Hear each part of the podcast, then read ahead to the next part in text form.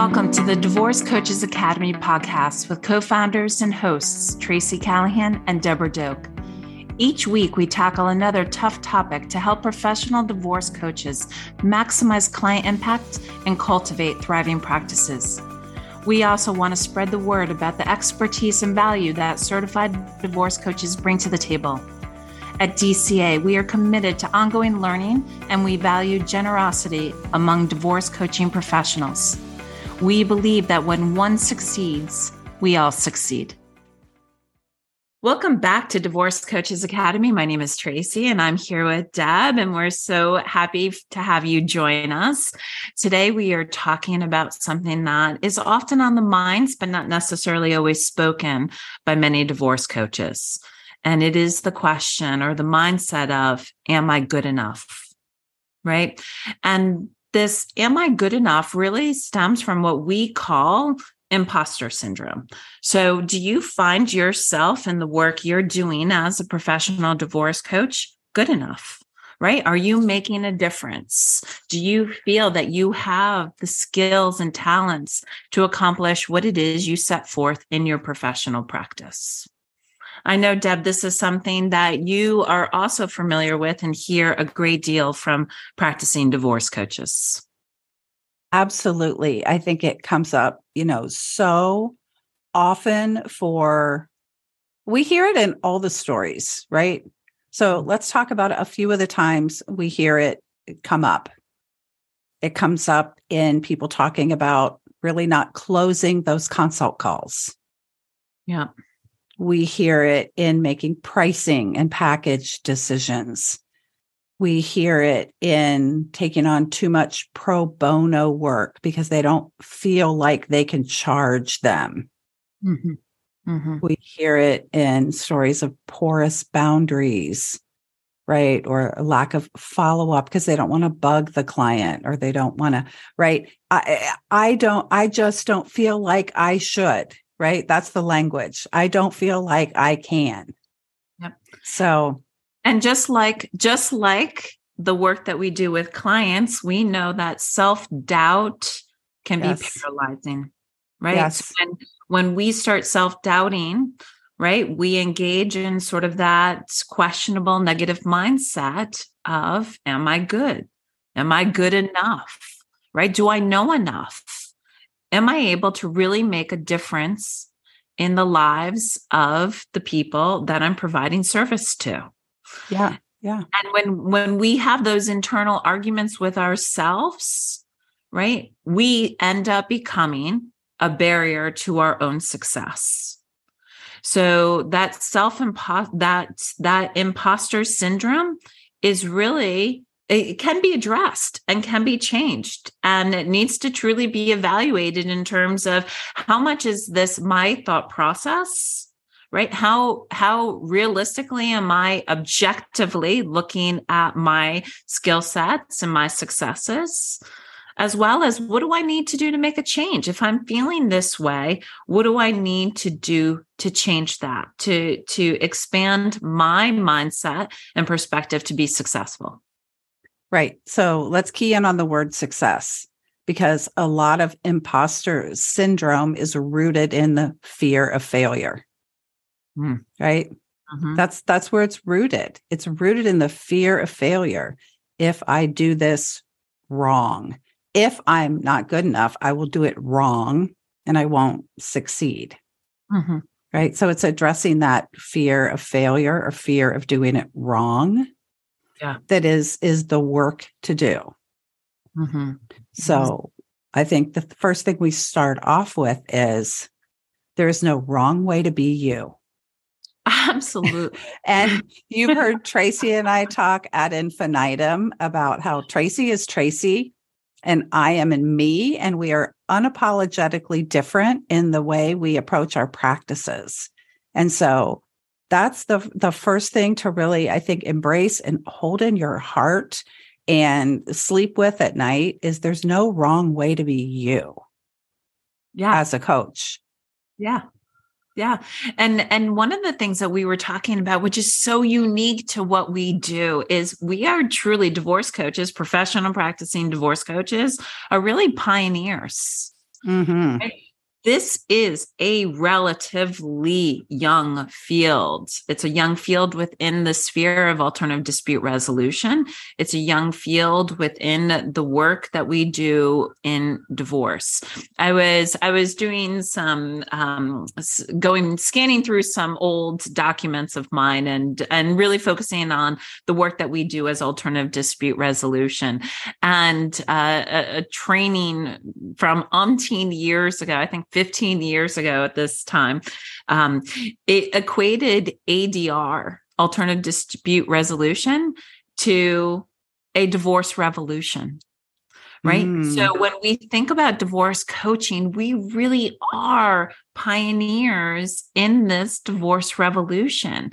And and we don't have as divorce coaches the the same resources or or backups that many other professions do, right? There's no real measuring stick if you will, Deborah, you and I spoke about this uh, a, a great deal in terms of measuring ourselves right so you, if, i'm hoping you all got certified through a, a accredited program that uh, taught you some basic skills in the the work of divorce coaching but we don't have like that licensure if you right. will like that other professions have a licensed marriage and family therapist, right? Or a licensed mental health worker.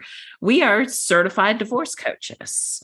So there's a lot of pioneering that's happening, which then also does conversely play into the fact that that question, right? Right. Can I do this? Am I doing this right?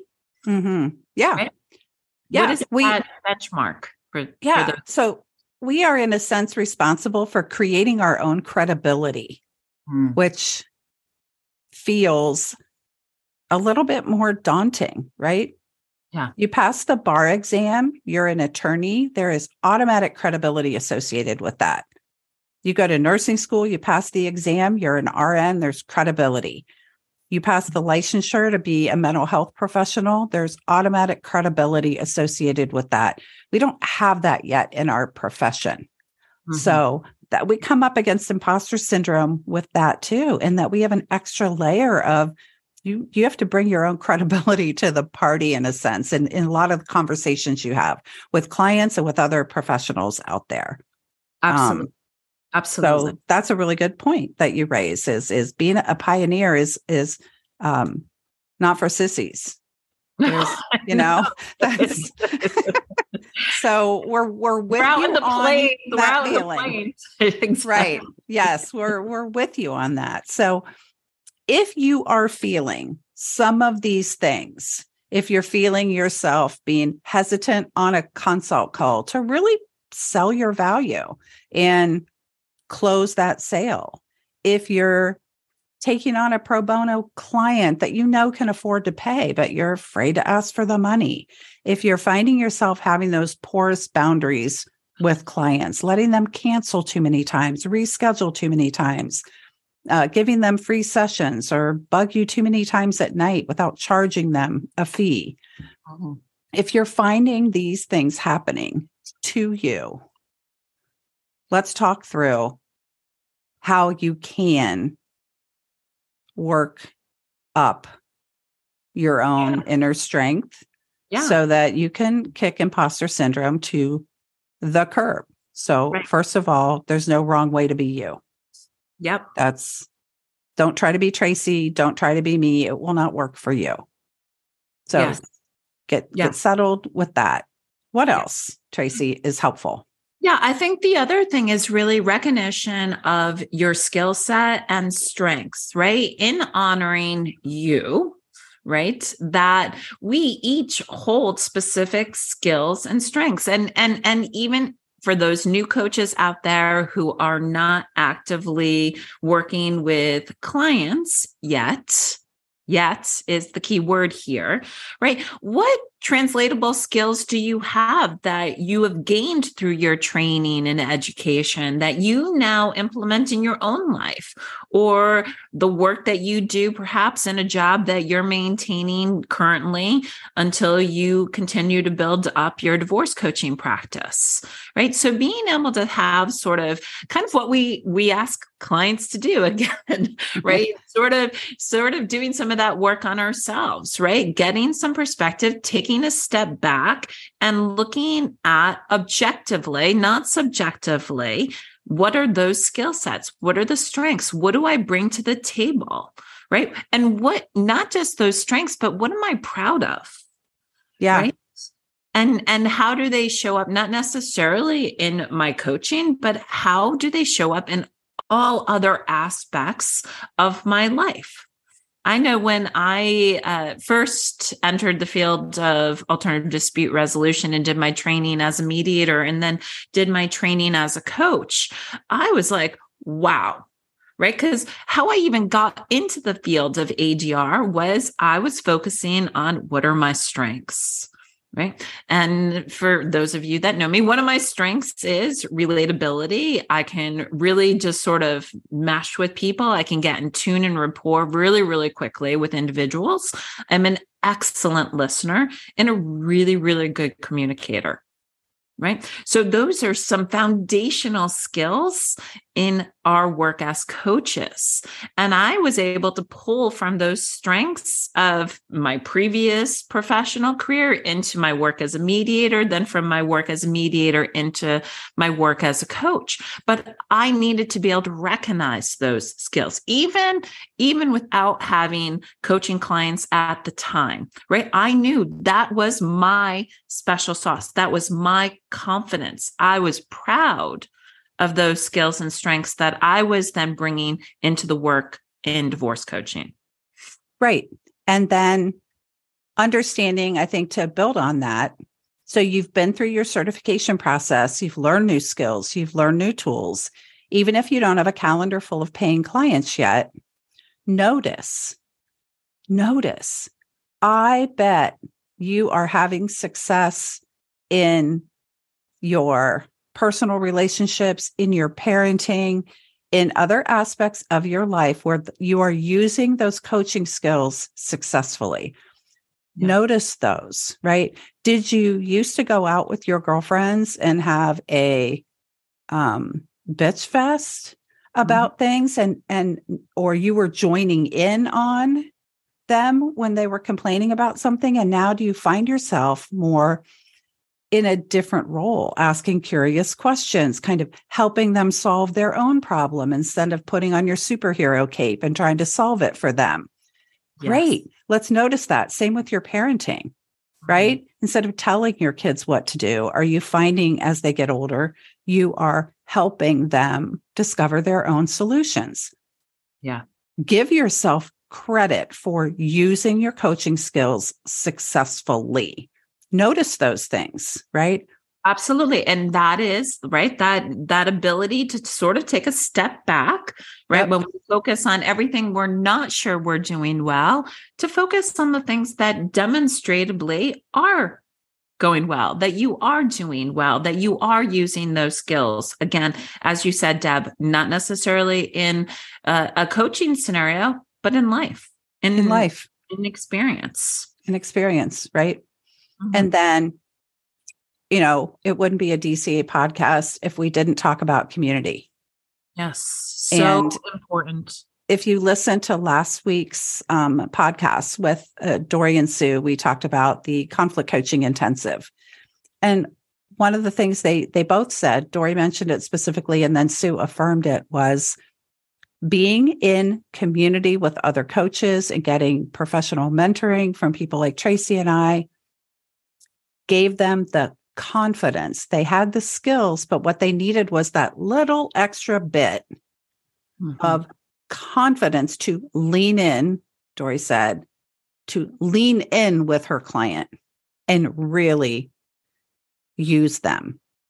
Yeah. So uh, can't under under under report the importance of being in community and getting that support and guidance. Because if you are feeling unsure and you need some validation from somebody a few steps ahead of you, let's think about what the client is getting from you. Yeah. You have had your own experience or you have done training and they are coming to you because they would like some validation from you, mm-hmm. right? Yeah. That the decisions they're making are good mm-hmm. and you are encouraging and empowering them and you see the difference that makes in them. Yeah. We can do the same for you. yes, we can. we can do the same for you. If you're like, I'm not sure if I'm doing this right. Yeah. Great. Come on. We'll tell you that you are, yeah. or we'll help you discover what you do want to do to make it feel right for you. Right. And that practice of self reflection, right? When our case consultation group and mastermind is partly self reflective practice, right? Where individuals, coaches can come and talk about their experiences a difficult case something that they're managing and and the work is really to be able to then have a self-evaluative process and yes, your community, we are here to affirm, affirm, as well as encourage your continued exploration of what that means for you and how it shows up for you. And what do you need to do to continue to build that confidence. So being part of a community is so essential. Being part of a community who can also support you in your continued growth and development. And then what is it that you need right? To mm-hmm. continue to build skill, to continue to quell those feelings of self-doubt or disbelief or or feelings of lack of knowledge.